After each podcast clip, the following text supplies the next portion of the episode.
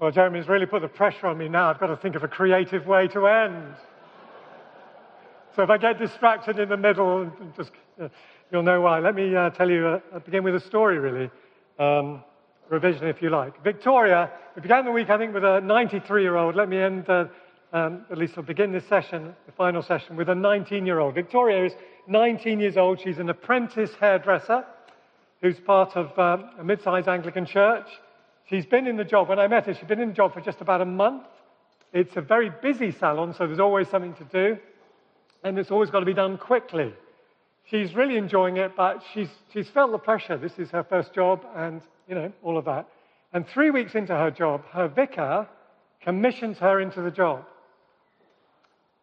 Uh, you know, we began the week by asking how many of that happened to you. Wasn't that beautiful last night? I think if you were here last night, and if you're watching online and you weren't here for Thursday evenings addressed by Anzaki, we had the opportunity, all of us, to be prayed for for the places where we find ourselves. A really beautiful moment. Anyway, her vicar commissions her uh, into her job, and uh, she was been much more at peace since then. And I asked her in a, in a room full, not, not quite as many as this, but maybe 300 people in it, I asked her this question. So, what difference does being a Christian make to the way you wash someone's hair? Now, I, I reflect back on that question and think, I hope that was the Holy Spirit because it was actually, she didn't know the question was coming. Quite a difficult question in a way. But quick as a, quick as a flash, she said, I pray for them as I massage in the conditioner. It's interesting that, isn't it? I'm sure she massages well. That's part of it. But her praying is an invisible gift to her clients soothing conditioner for the soul, not just for the hair. And behind that, that prayer, that simple prayer for that person, lies a whole set of beliefs. Victoria believes that her daily context in a hairdressing salon as an apprentice is important to God. She believes that the actual work she does is important to God and it can be done in a distinctive way. She believes that God is alive and that he can move in a hairdressing salon. She believes that God wants to bless her clients and that she can be part of that. She believes in the power of prayer and in God's freedom to respond in his own way, in his own time. She doesn't need to see the results of those prayers, though one day, of course, she will. Indeed, this side of heaven, for the most part, she probably won't. But it's still worth praying. God will be listening to her. She's confident in the God who sends her as his vice regent, as his priest. Well, this week we've been uh, thinking about all of that stuff. And I'm going to. My clicker's not working. I can cut this out of the, the the stick version, you don't get that on the stick version. So, you know, it's well worth the 15 quid. Not to hear me say my clicker's not working. But my clicker's not working. Oh, here it is. Well, thank you very much. What on earth are we here for? Not going to watch that. And there's uh, James again. So, yes, I said life's a peach, not an orange, uh, which means that life's a peach, not an orange. Life is not an orange divided into lots of segments which are separated from one another. No, it's all one thing. Life's a peach. And if you want to get cheesy, at the center of a peach is a rock. But we on the outside are meant to be sensitive and tender. It goes on, but the main point is there. Um, but the point is, the sacred secular divide, we, we need to get rid of it. We need to get rid of the notion that there are some things that are really important to God and others that aren't. And we've seen that during the week. We've seen that. And it's based in the cross, it's based in Jesus' work and his commission to us from the beginning and his continuing commission to us now, that we would be bringers of shalom in the places where we find ourselves. And um, just to say, for those of you who are retired or about to be retired or one day will be retired, we do have a particular resource at LICC called Repurpose, Discover Fresh Purpose in Retirement, which you can access from the website. It's six sessions and downloadable for free, and I hope you find that helpful if you're either entering that or in it already. Um, we then looked at uh, why does your particular work matter to God, thinking about that, and recognizing, I hope, that there's all kinds of ways to be fruitful for God in whatever we do, uh, including housework. And then we began to look at fruitfulness, and we looked yesterday at the variety of ways that you already are fruitful for Christ where you are. And one of the things we noticed, one of the things we were trying to look at then was how do I read my own life through biblical lenses? You remember the, the policeman who couldn't quite see that he was a, a peacemaker at number 10 Downing Street. And I hope that you've, as you reflected yesterday, that, and as you reflect on, you will see the ways biblically that you have been uh, fruitful in Christ. The question, I suppose, today, and the thing that I've been drawn to share with you really, is the question of how do we keep this whole life perspective going? Because as we said at the beginning, it's not, it's not been the way that the church, historically, whatever the stream is, has been discipling us, really. It's not, it's not the way that the Bible has usually been taught, at least not since Wesley, commonly. So, how do we read our Bibles slightly differently so that we see these things? Now, of course, to begin with, it's obvious in a way that the Bible is a whole life document. Its concern is for all of life right from the beginning. Um, and it's there, obviously, as we saw earlier on in the scope of things that the Lord, by His Holy Spirit, directs us to be concerned about. And we know very simply that, that um, all Scripture is God breathed and is useful for a variety of things. It's for useful for teaching, for rebuking, for correcting, and for training in righteousness, so that we, the servants of God, may be thoroughly equipped for every good work. Notice the different tones of voice in that. Teaching is one thing, and then there's rebuking. Stop it. And then there's correcting. That's pretty good, but how, have you tried it this way? And maybe God wants you just, just to adjust a little bit. It's very gentle. And then there's training. Let's keep on at this together, and so on different, God speaks to us in different tones of voice through his word, does he not? Every good work, though. How then shall we sure, ensure that the Bible actually does that? Well, I'm going to begin by giving you a verse to discuss um, from Psalm 144, just one verse. And I'm just going to ask you in, in groups of two or three, more if you insist, perhaps turn around to somebody that you've not met. Uh, here it is. I'm going to read the whole verse. Psalm 144 of David Praise be to the Lord my rock, who trains my hands for war and my fingers for battle. So have a little conversation about what do you notice, what strikes you, is anything odd about that, anything that hits you. So say hello.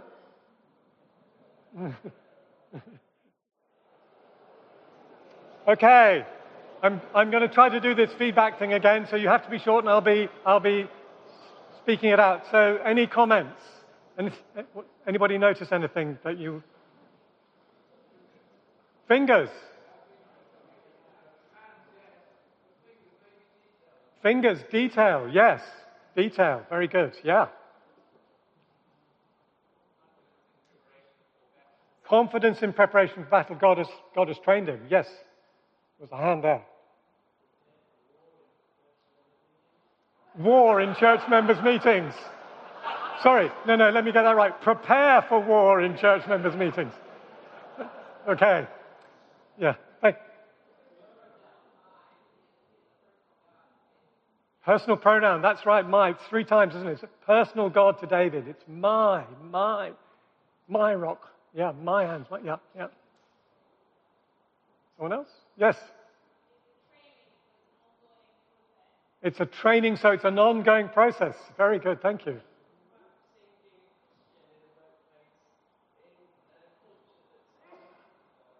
So he's a Christian in the work, well, or, or, yeah, in, in, a culture that's often anti-God. So there's a battle there as well. Is that, is that your intent? Thank you. Someone else. I can, I can only see as far as the back. Do we have another one? Oh, there's a, there's a hand. Oh, there, sorry.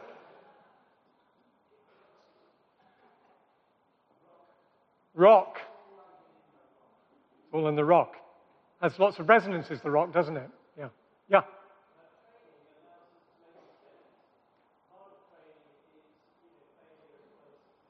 Very good. Training allows us to make mistakes. Part of training is failures as well as success. I'm, this is a training week for me. so that's good news. Thank you. We're not alone. This is wonderful. Well, that solves my sermon for Sunday. Thank you very much. it's rich, isn't it, when uh, we listen to one another, we hear different things from one another in a passage. Well, um, let me tell you, this is part of my journey, really, in reading the Bible with whole life eyes, because I remember that one day I read this verse, and suddenly, suddenly something really struck me about this is that David is not some singer songwriter in skinny black jeans with an acoustic guitar slung over his shoulder. He is a soldier. Oh, God, he's a soldier. He's a captain. He's a rebel chief in armor. He's a king with a shield slung over his shoulder. I, was, I suddenly realized that God was actually saying that sorry, David was actually saying that God trained him to be effective in his day job, a dispenser of death in the service of God and his people, a dispenser of death to protect his people. Now, this is obvious, but actually, somehow I'd missed it.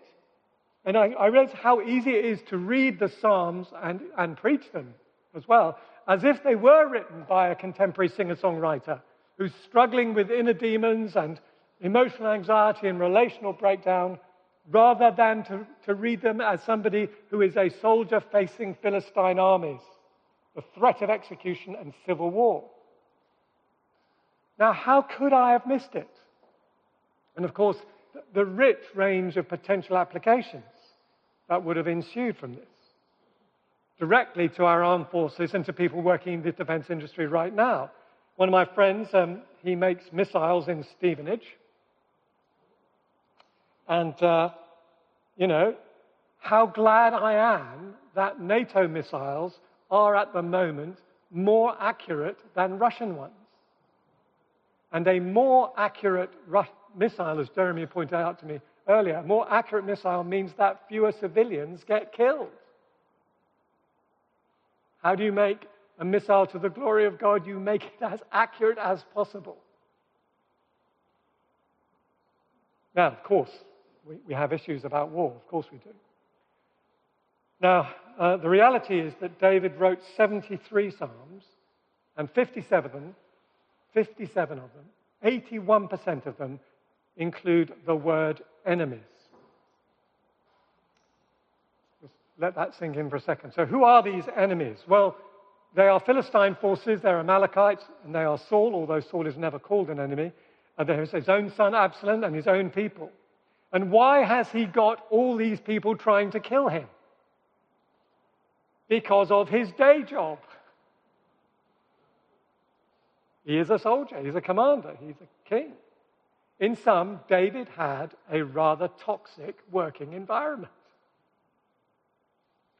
And the majority of his psalms are a response to that. Now, we've tended to call them psalms of lament. There are other psalms of lament, haven't we? And they are. But they're primarily work songs. They are responding to his everyday. Now, that does not mean that we can't apply the, these texts as people have done to a whole range of other situations or to a whole range, of, or that the whole range of emotions that David expresses to God aren't helpful to us in expressing ourselves to God. But we miss something really important if we miss the reality that these are rooted in day, David's day to day life. And that there is actually a big difference between the Davidic Psalms, 73 of them, and the other Psalms, primarily written by what you might call professional worship leaders, if you like the sons of Asaph, uh, the sons of Korah, and so on. I mean, Solomon writes one, and Moses writes one, and Ethan writes one, and so on. But predominantly, but that's a different thing. How interesting that is. And then when you think about the kind of songs that we might sing and do sing, is there that kind of balance? The balance of the songs that come out of this community and the things that we're facing now, and the songs that come, if you like, which do declare the great truths of the Lord. Rightly so and do rehearse the great history of his work in his world and his universe over time, the sending of his son, his death, resurrection, ascension, and the coming consummation. All of that's fantastic. Of course, David sometimes does that too. But the point is, how could I have missed this? I mean, I'm paid to see this sort of thing. And uh, I realize that's because of the sacred secular divide. It's because of lots of reasons. It's because actually um, most of the commentaries don't, don't say anything about it. And uh, as Jeremy pointed out, if you're a preacher and the commentary doesn't say anything about it and you do happen to notice it, you think, well, no one's saying anything about it, so it can't possibly be legitimate. It's a very humble but helpful comment, isn't it? If John Stott doesn't say it, well, it can't be right. I normally work with that as a principle. I did some research a while back, and I, and I, I will come to the, you know, how we do this in a moment, but I want to help you see how deep this is. I did some research a while back, and this um, built on somebody else's work that was done 10 years before me. And I discovered that 50% of evangelicals at that time, evangelical Christians, uh, had never heard a sermon on work. Not one. Now, I don't think that would be the case now. But in any age, this really puzzled me. And it was certainly the case that very few people could give you a theology of work. Now, of course, why did, why did this puzzle me? It puzzled me because the Bible is full of this stuff. And I'm now going to do two minutes. Some of this is repetition, but not much of it. In the beginning, we may have noticed from Jeremy that God created the heavens and the earth. Genesis 1 and Genesis 2, he clarifies that work is primary, not secondary. In Genesis 3, the Bible describes the consequences of human rebellion on work. In Genesis 4, we have Cain and Abel, what, both working and both bringing offerings, but in very different ways. Then we have the theme of work in the first big construction project, big boats. Then we have the theme of work, work carried out in defiance of God in the second big construction project, big tower. Uh, then we have it's in Joseph and it's in Moses and Jethro. Jethro is the first management consultant. He advises Moses to restructure the judiciary. You're burning out, we need a new system. Let's do that, da da da da, and so on. And you have it in the, in the exploration of leadership in Deborah, the only major judge who, interestingly, is not criticized at all. And the other judges. It's in Joshua and Kings, it's in Ruth. Uh, you'll find much of it in, on work in Proverbs, which ends with that great portrait of the wife of noble character where the focus is very much on how the wise woman works. And this is a woman who, you know, this is the zenith of wisdom in the book of Proverbs. And this is a woman who displays such a formidable range of dom- domestic, managerial, and commercial skills that you could only match it by genetically splicing together Nigella Lawson, Karren Brady, and Angela Merkel. And if you did, this is what you would get.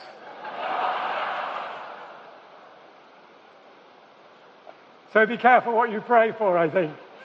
I'm going to take that picture down quickly. It's a little bit off putting. So, reading the Bible with whole life eyes. And work is in Ecclesiastes, it's in the prophets and Esther, and uh, her taking a stand in a very politically risky context. It's in Daniel and Nehemiah. Nehemiah under incredible pressure. It's in the Gospels and Colossians, Ephesians, Philippians, Philemon, and so on. So, how can it be that people haven't heard a sermon on work? In other words, how could that be? Because it's all over the Bible. Nobody's asking anybody to preach or teach what isn't there. Simply teach what's there. Now, nobody's doing this deliberately. It's because it's the culture that we've inherited, the sacred secular divide culture for decades and decades and decades. We don't see it.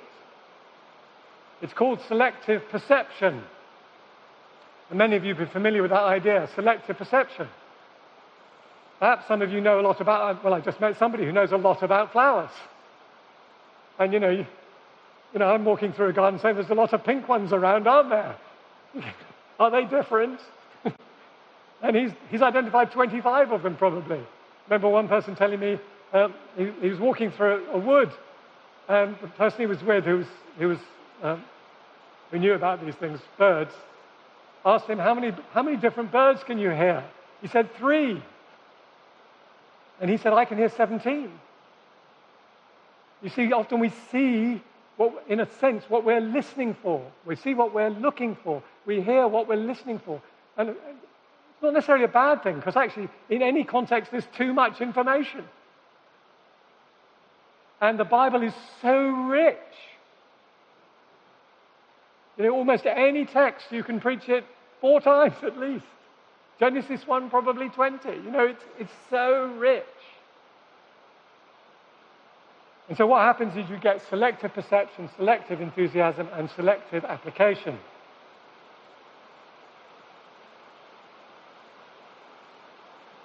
And what I mean by selective application is that often for many of us, we will land a text, we will apply it in a particular way, usually. So one time I was a very fine pastor um, and, and a good preacher, but every sermon ended with a call to do evangelism. Every time. Didn't matter where we were, pretty much. That was his heart. He wanted us to go out and do that. And for others, it's teaching, and for others, it's, it's, it's, it's more pastoral. It's, you know, where are you with God? Or, or it's more therapeutic. I mean, not, for some, it's, it's, it's, pro, it's prophetic. It's social activists. Come on, guys, we've got to change the world. Uh, people have their predilections. But what I want to say is that the Bible is full of material about whole life topics set in everyday context and applicable to everyday contexts. So let me give you an example of this. Um, suppose you're coming up to a text like Galatians and you get to the acts of the flesh. Now, it's just a list. It's not a very attractive list. And at one level, that's not directly about any context It's not necessarily about the golf club. It's not necessarily about the bowls club. It's not necessarily about a workplace. It's not, not necessarily about anywhere. But actually, it's hugely applicable. And for some of you here, you might be able to tick a number of those boxes about where you are. If you have to prepare for battle in a church meeting, maybe one or two of those get ticked. And then there are some people who are in places where actually quite a lot of those might be ticked. There might be quite a lot of selfish ambition, or jealousy, or envy, or even drunkenness, or discord, or hatred in a context. So suddenly, this becomes quite applicable instantly to many people's contexts. And I went to um, ask a friend of mine who works in Stevenage, I was going to speak to the young people there, and I asked him to ask them to fill out that, this sheet of paper for their context. And that's what one young man filled out. You can see the ticks, I think sexual immorality, hatred, discord, jealousy, fits of rage, drunkenness, and orgies. That was his context. Teenager. That's, that's what that Christian young man was living in. And this is what one of the young women, 15 year old woman, said, girl. She ticked every single box except orgies and the like. Now, you preach differently to people and you respond differently to people when you know that. It's hugely applicable, isn't it? Hugely applicable. It makes a difference if you know that as a church on how you support people, however many or however few we tick. So, part of reading the Bible with whole life eyes is actually to ask ourselves how does this apply?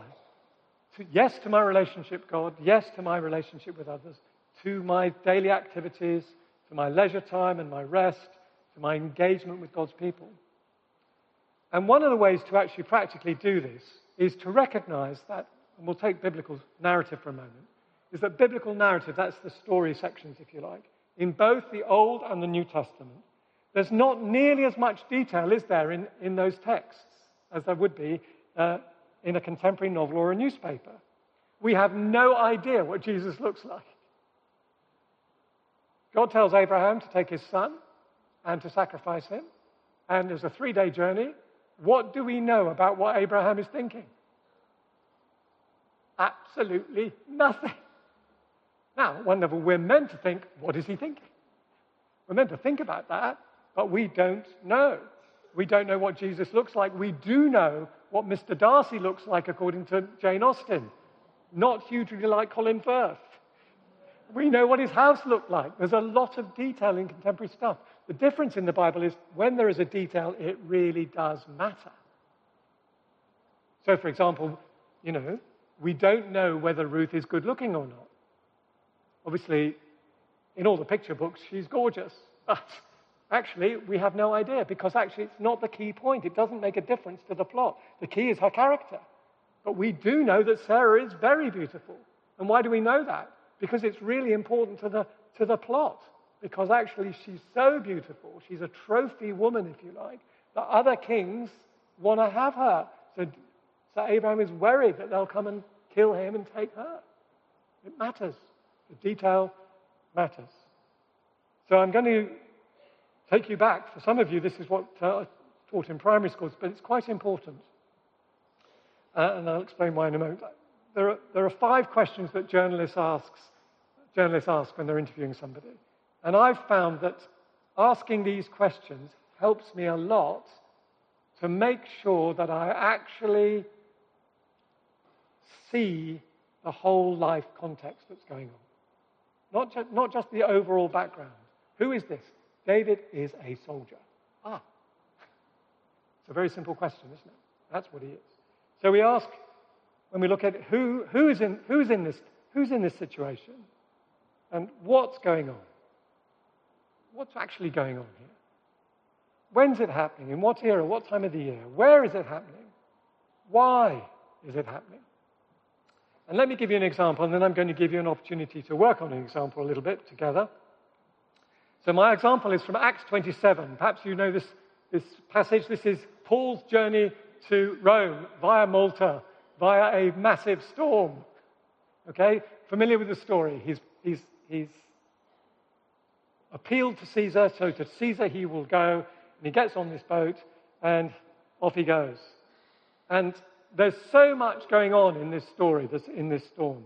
As you may recall, there is an angel, there is a shipwreck, and there are so many rich parallels uh, with other biblical passages. There's Paul and Jonah, both prophets sent to communicate the gospel to the capital city of the, of the dominant empire of the time. Oh, that's interesting, isn't it? Let's preach on that. Fantastic. It's there, it's meant to be there. And there's parallels between, if you like, Paul and Jesus in a boat on a storm. Is, is, is God going to still the storm the same way? And we're meant, we're meant to draw those parallels. And it's easy, if you like, to very spiritualize this very, very quickly and talk about the storms of life, and that's also a legitimate application. But when you start asking what's going on here, you, well, then something different might happen. Who, what, where, when, why? Well, the first thing we might see is where is Paul? He is in a workplace surrounded by all these people who've got a job to do. And he's spending actually a prolonged period of time with them. Whereas normally we see Paul interacting with people on the marketplace or Mars Hill or teaching in the Hall of Tyrannus, but not, you know, extended period of time with a lot of non Christian people, pagans. There's just three Christians on this boat and 273. Well, that's like lots of students in university. That's like lots of young people at school. That's like lots of people in the workplace. Suddenly it's 3273. It's 1% of the population. Suddenly this feels like this applies to us. And who's there? Well, there's a hierarchy. There's an owner, a pilot, a captain, a centurion, the sailors, soldiers, passengers, citizen prisoners, and other prisoners. There's a whole sets of people there. And then we notice that Paul has this message. He has this message. He says, This boat's going to go down. He's got it from God. This boat's going to go down. Everybody ignores him. He tells them, God tells them this boat's going to sink. Don't carry on. They ignore him. Have you been in that situation? How do we respond? How do you respond when godly wisdom is ignored? What do you do then? What has Paul done? Well, he's told them winning the argument is all, isn't always the thing that we need to do as Christians. We can't always win the argument, we're not always in control. and then we read that Paul prays for the people. Now, it's important to note that God does not need a boat to get Paul to Rome. He can whistle up a whale from the North Atlantic. God's got previous on this. There you go. And then we begin to see new applications. Paul is praying for the welfare of everybody else. And so that's what we're meant to do. We don't win the argument, but then we pray. And then when the storm comes and it does really look like everything's, you know, they're going to go down, that this business is going to go into liquidation, if you like. Thank you. Thank you. Thank you. There'll be no more sea level jokes. Um, Paul stands up and says, uh, Men, you should have taken my advice not to sail uh, from Crete. Then you would have spared yourself this damage and loss. But now I urge you to keep up your courage, because not one of you will be lost, only the ship will be destroyed. Paul doesn't deliver this message in an I told you so way. He cites what he said before to give them confidence in what he's saying now. I was right before, I, I may well be right now. That's why he says So sometimes we speak up, we know we're not going to be listened to, but we say it anyway. Isaiah spent his whole ministry not being heard. And then he testifies, last night an angel of the Lord, and so on. These extraordinary things happening. To whom I belong and whom I serve stood beside me and said, Do not be afraid, Paul. You must stand trial before Caesar. And God has graciously given you the lives of all who sail with you. Who's in your boat? Who's in your boat? So, without, without preaching a whole sermon on this, um, look at Paul's ministry in the boat. He intercedes for them holistically, he's encouraging them emotionally. You, are not going down. He witnesses to them clearly. He then tells them to eat in a particular way, and I commend the passage to you. Uh, so he's strengthening them physically, and then he protects them practically. So, what is he doing? He's seeking their economic welfare, the preservation of the enterprise, the organization they're a part of, their physical well being. He's praying and seeking the kingdom shalom in this very difficult context. But it would be very easy to miss it. But when you ask those questions, maybe you don't. But Acts obviously, just to say this, doesn't just give us a picture of the scope of Paul's ministry in, a, in that context, in his boat at that time. It gives us an insight into the faithfulness of God. This is the God who sends him with purpose, who grants favor with the centurion, as you can read in verse 4, I think, uh, or 5. He communicates, he sends an angel. God sends an angel. God wants to get his message through. He responds in prayer, making clear what he's going to do. He strengthens Paul by word and his presence. And he keeps his promises. Not one person is lost. And he fulfills his purpose. The gospel will be heard in Rome. God will fulfill his purposes. The gospel will be heard in Rome.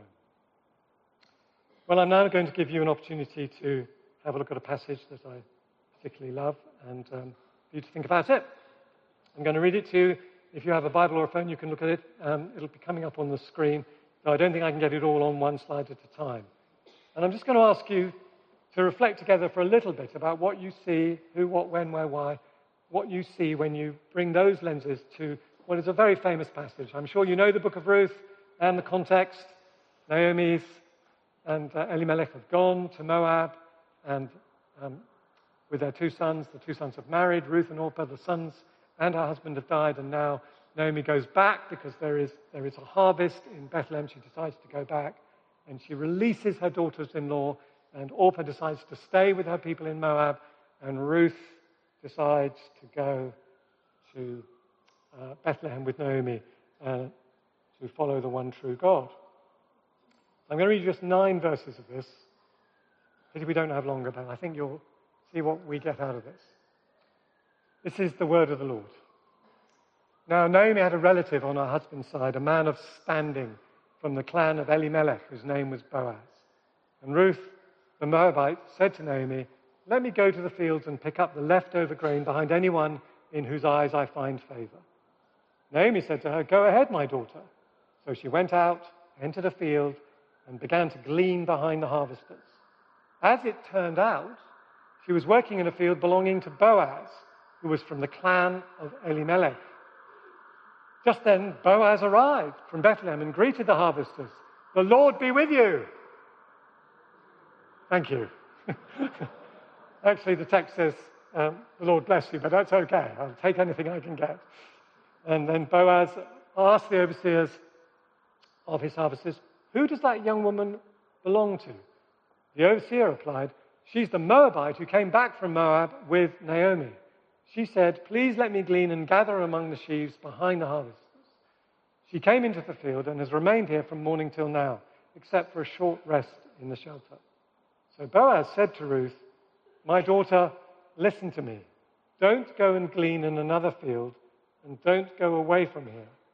Stay here with the women who work for me. Watch the field where the men are harvesting, and follow along after the women. I have told the men not to lay a hand on you, and whenever you are thirsty, go and get a drink from the water jars the men have filled. So, I'd just like you to do a spontaneous Bible study together and think about those questions. And I'll flip this text back and forth so you have it. Um, but the five questions, your five a day for today are who, what, when, why, why. Just have a think about that text. Perhaps some of you have phones, some of you have Bibles with you. Um, if you suddenly see there are six of you in a row with a Bible and somebody behind you without one, share a Bible. They'll probably give it back.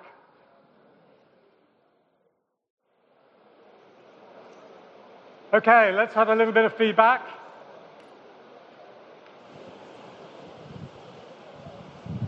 We'll have to work hard on this one, haven't you? If I start shouting, I, am trying to project, make sure that uh, you can hear me, so, and they will boost me insofar as they can. I'm getting a thumbs up. So, any thoughts? What do you notice? It could be anything. God had a plan. As it turned out, that was the field. Is that, yeah? God had a plan. Yeah. Looks random, God had a plan. Ruth went to work not on an egg. Yeah. Anyone else? Boaz was a very kind leader. Notice that word leader. It's not just a kind man, he's a leader in that context. Yeah, thank you.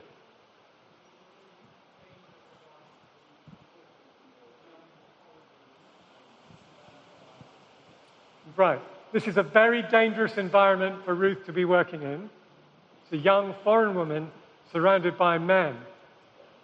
And this is the time of the judges. So it's decadent. Okay? Okay. Yeah? Someone else? Yeah.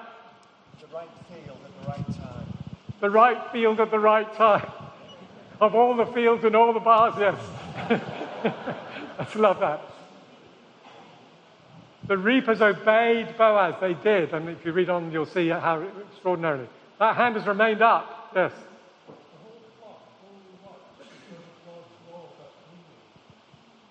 The whole plot. Okay, the whole plot only works because of God's law about gleaning. God, through the law of gleaning, God had provided for people who had nothing, and they had nothing. So it only works because God had ordained that, and Ruth could call on that law in order to go into the field and pick up some grain. Yeah, very good. Thank you. Yes. Hard work was recognized. Yeah. Sorry? Character was recognized. What does he say about her? It's an extraordinary set of sentences, isn't it? And just so you know, again, I can't preach on this now, but it's poetry what he says to her in the Hebrew. It's actually poetry. It's kind of an elevated speech. It's almost like the, sometimes, I don't know if this ever happens to you, sometimes find yourself saying something and thinking, that's not me. But it is, but it isn't.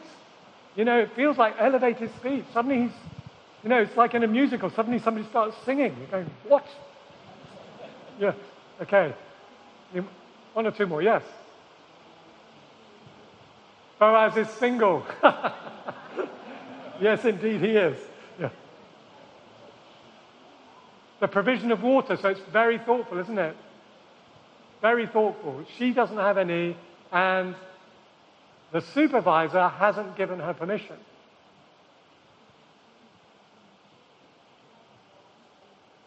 She also puts herself below the servants. And the supervisor not giving her permission is an interesting one, isn't it? And how does somebody. So we have people who come in and clean our offices, they're contract cleaners, and you know, we, um, we pay them the living wage. They don't get the living wage from their, con- from their company, they get the, um, the minimum wage, but we, for the hours they do for us. You know, and, and you know, we try to um, make sure that we offer them a cup of coffee because they won't take it on their own. It's a small thing. I'm not trying to boast or anything. I'm just saying that's a practical application of that. Yeah.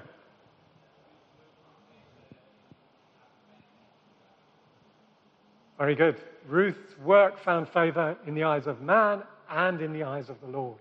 Yeah.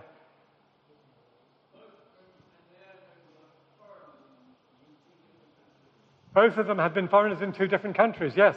So, you know, Moabites, a Moabite, we're not meant to marry them. We're, you know, these are, in a sense, they're the wrong people. Yeah. Boaz is in the line of Jesus. Absolutely right. And, and, and but obviously, before that, the line of David.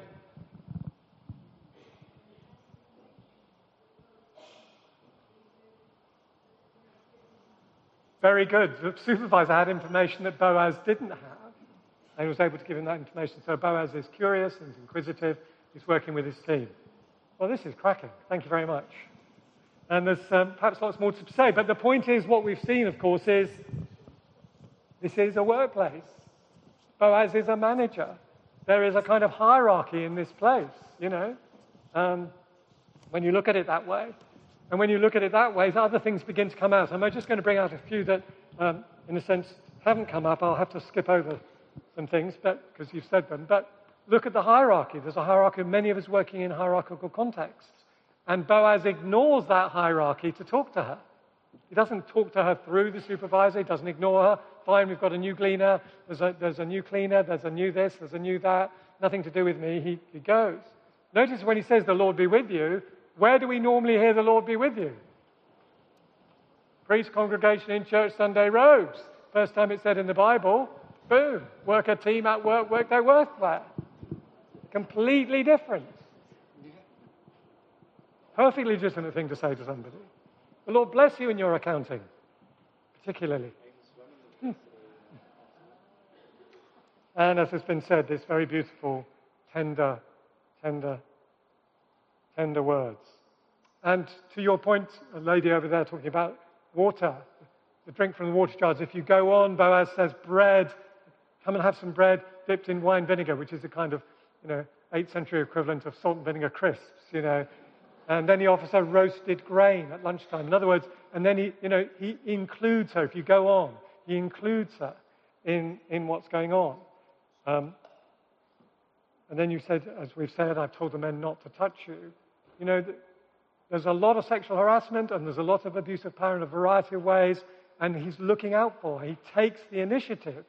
He knows the culture. He, he anticipates, doesn't he? It's not just, oh, well, I guess it could be a problem here. Here's a, here's, here's a young woman, and she's a Moabite, and she's got no male protector.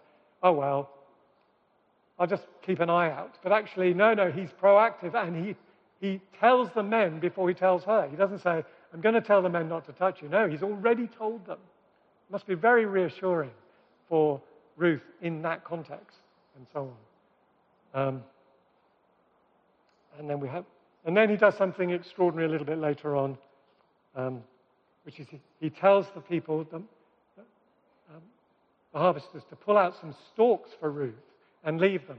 Now, gleaning is, you know, you're doing this. And actually, when you see gleaners, they can, they are bent double. I can't do that anymore, if I ever could. But, you know, they're not, they're bent double picking up these grains, like a little, like a sparrow picking up, uh, you know, bits of grains of a stalk has 30 or 40. So somebody leaves you a stalk, that's really good news. And what he's doing there is he's, what Boaz is doing is changing the way that, if you like, the harvest protocols are done. He's changing the system for the benefit of the poor, changing the system for the benefit of others. And of course, if you're in an organization or you're in a club or whatever, sometimes the system doesn't really, really work for the benefit of everybody. It can work for the benefit of some, but not everybody. And he kind of notices that. So he gives them permission to leave as much as they like. So he basically says, You can be as generous as you like with my money. and how generous are they? Well, just the last detail before I, I move on from this really is that uh, she, she takes 22 litres away at the end of the chapter, an ephah, 22 litres of barley. Um, And that's a lot of grains of barley. Uh, I have a friend in Bedfordshire who grows barley, and he, he calculated what 22 litres of Bedfordshire barley would be in terms of grains. Um, and I slightly misquoted this the other day. It's 297,968 grains of Bedfordshire barley. Now, maybe Bedfordshire barley is smaller bigger than Bethlehem barley. Either way, barley is not as big as an orange. you know, it's a little thing. It's a lot of grains. They gave her a lot of stuff. But if Boaz had given her a big sack at the end of the day, I know you've got this pot, but here's a big sack as well, that would be the laborers in the vineyard problem. Wouldn't it? They'd have gone, look, we've worked all day, and look what you've done. So he empowers his own people to be generous. And of course, people do that in a variety of ways. Some companies give us two days off to go and do something in the community and so on and so forth. And there's all kinds of ways to do this. Now, why, why, why am I asking us to, to do this really? Is because the reason, ultimately, the reason why we have a sacred, secularly divided church is because we read the Bible, even though we as a community, and particularly Keswick, are brilliant at reading the Bible. I mean, let's face it, fantastically rich at reading the Bible. But overall, we've read the Bible in some ways with sacred secular eyes. That's why, that's where we've got to. That's why we're there. Because if we weren't, we wouldn't have a church that wasn't empowering people for everyday life and empowering us for our work and helping us see how to make the most of our retirement, really planning into that, and so on. So, how do we help one another with that? No one's wagging their fingers at anybody here. We are where we are, we help one another. But if we can begin to read the Bible this way, day by day, we will resource ourselves and one another, which is the point. Listen to all the insights that we got from that time. 10 minutes. Imagine if I'd given you 15. You know what I mean? I mean, we have insights into, into the Word and we share them from one another and we trust that the place that God has put us gives us insights perhaps into the text that we wouldn't otherwise have, our own life experience. So, although it's a daring thing to say in a place that loves the Bible so much, but precisely because we love the Bible so much here, let's try to do it as well as we can.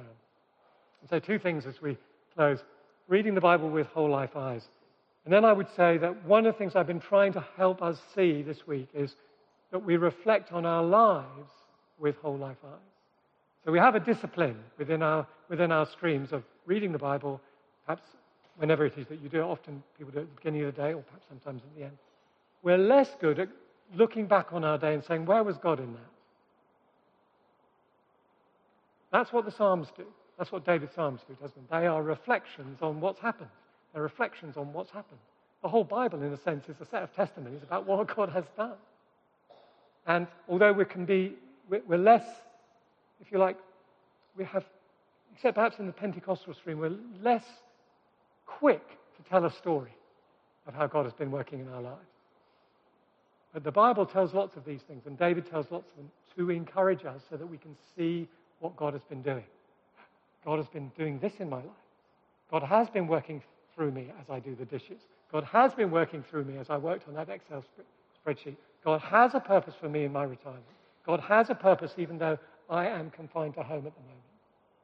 And we see it, and when we see it, then we share it. Tell someone else.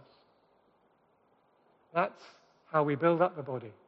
We've heard lots of stories this week about a variety of people doing a variety of things. And praise God for all of them. And many of you have come and told me stories, uh, which will appear, with your permission, um, in other places. Thank you for that. Let me, um, let me close with this. Every day, God sends us, His people, young, old, and everyone in between,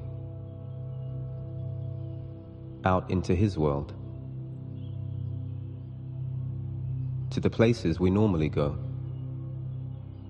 work and school gym and shop, field and factory. To the people he's put us alongside, to do good work, that brings good to others, ministering love and grace, snuffing out injustice, and speaking truth with kindness, sharing Jesus in word and deed. To see brows unfurrow, hearts soften, wounds heal, people set free. Home, school, work, a nation changed day by day.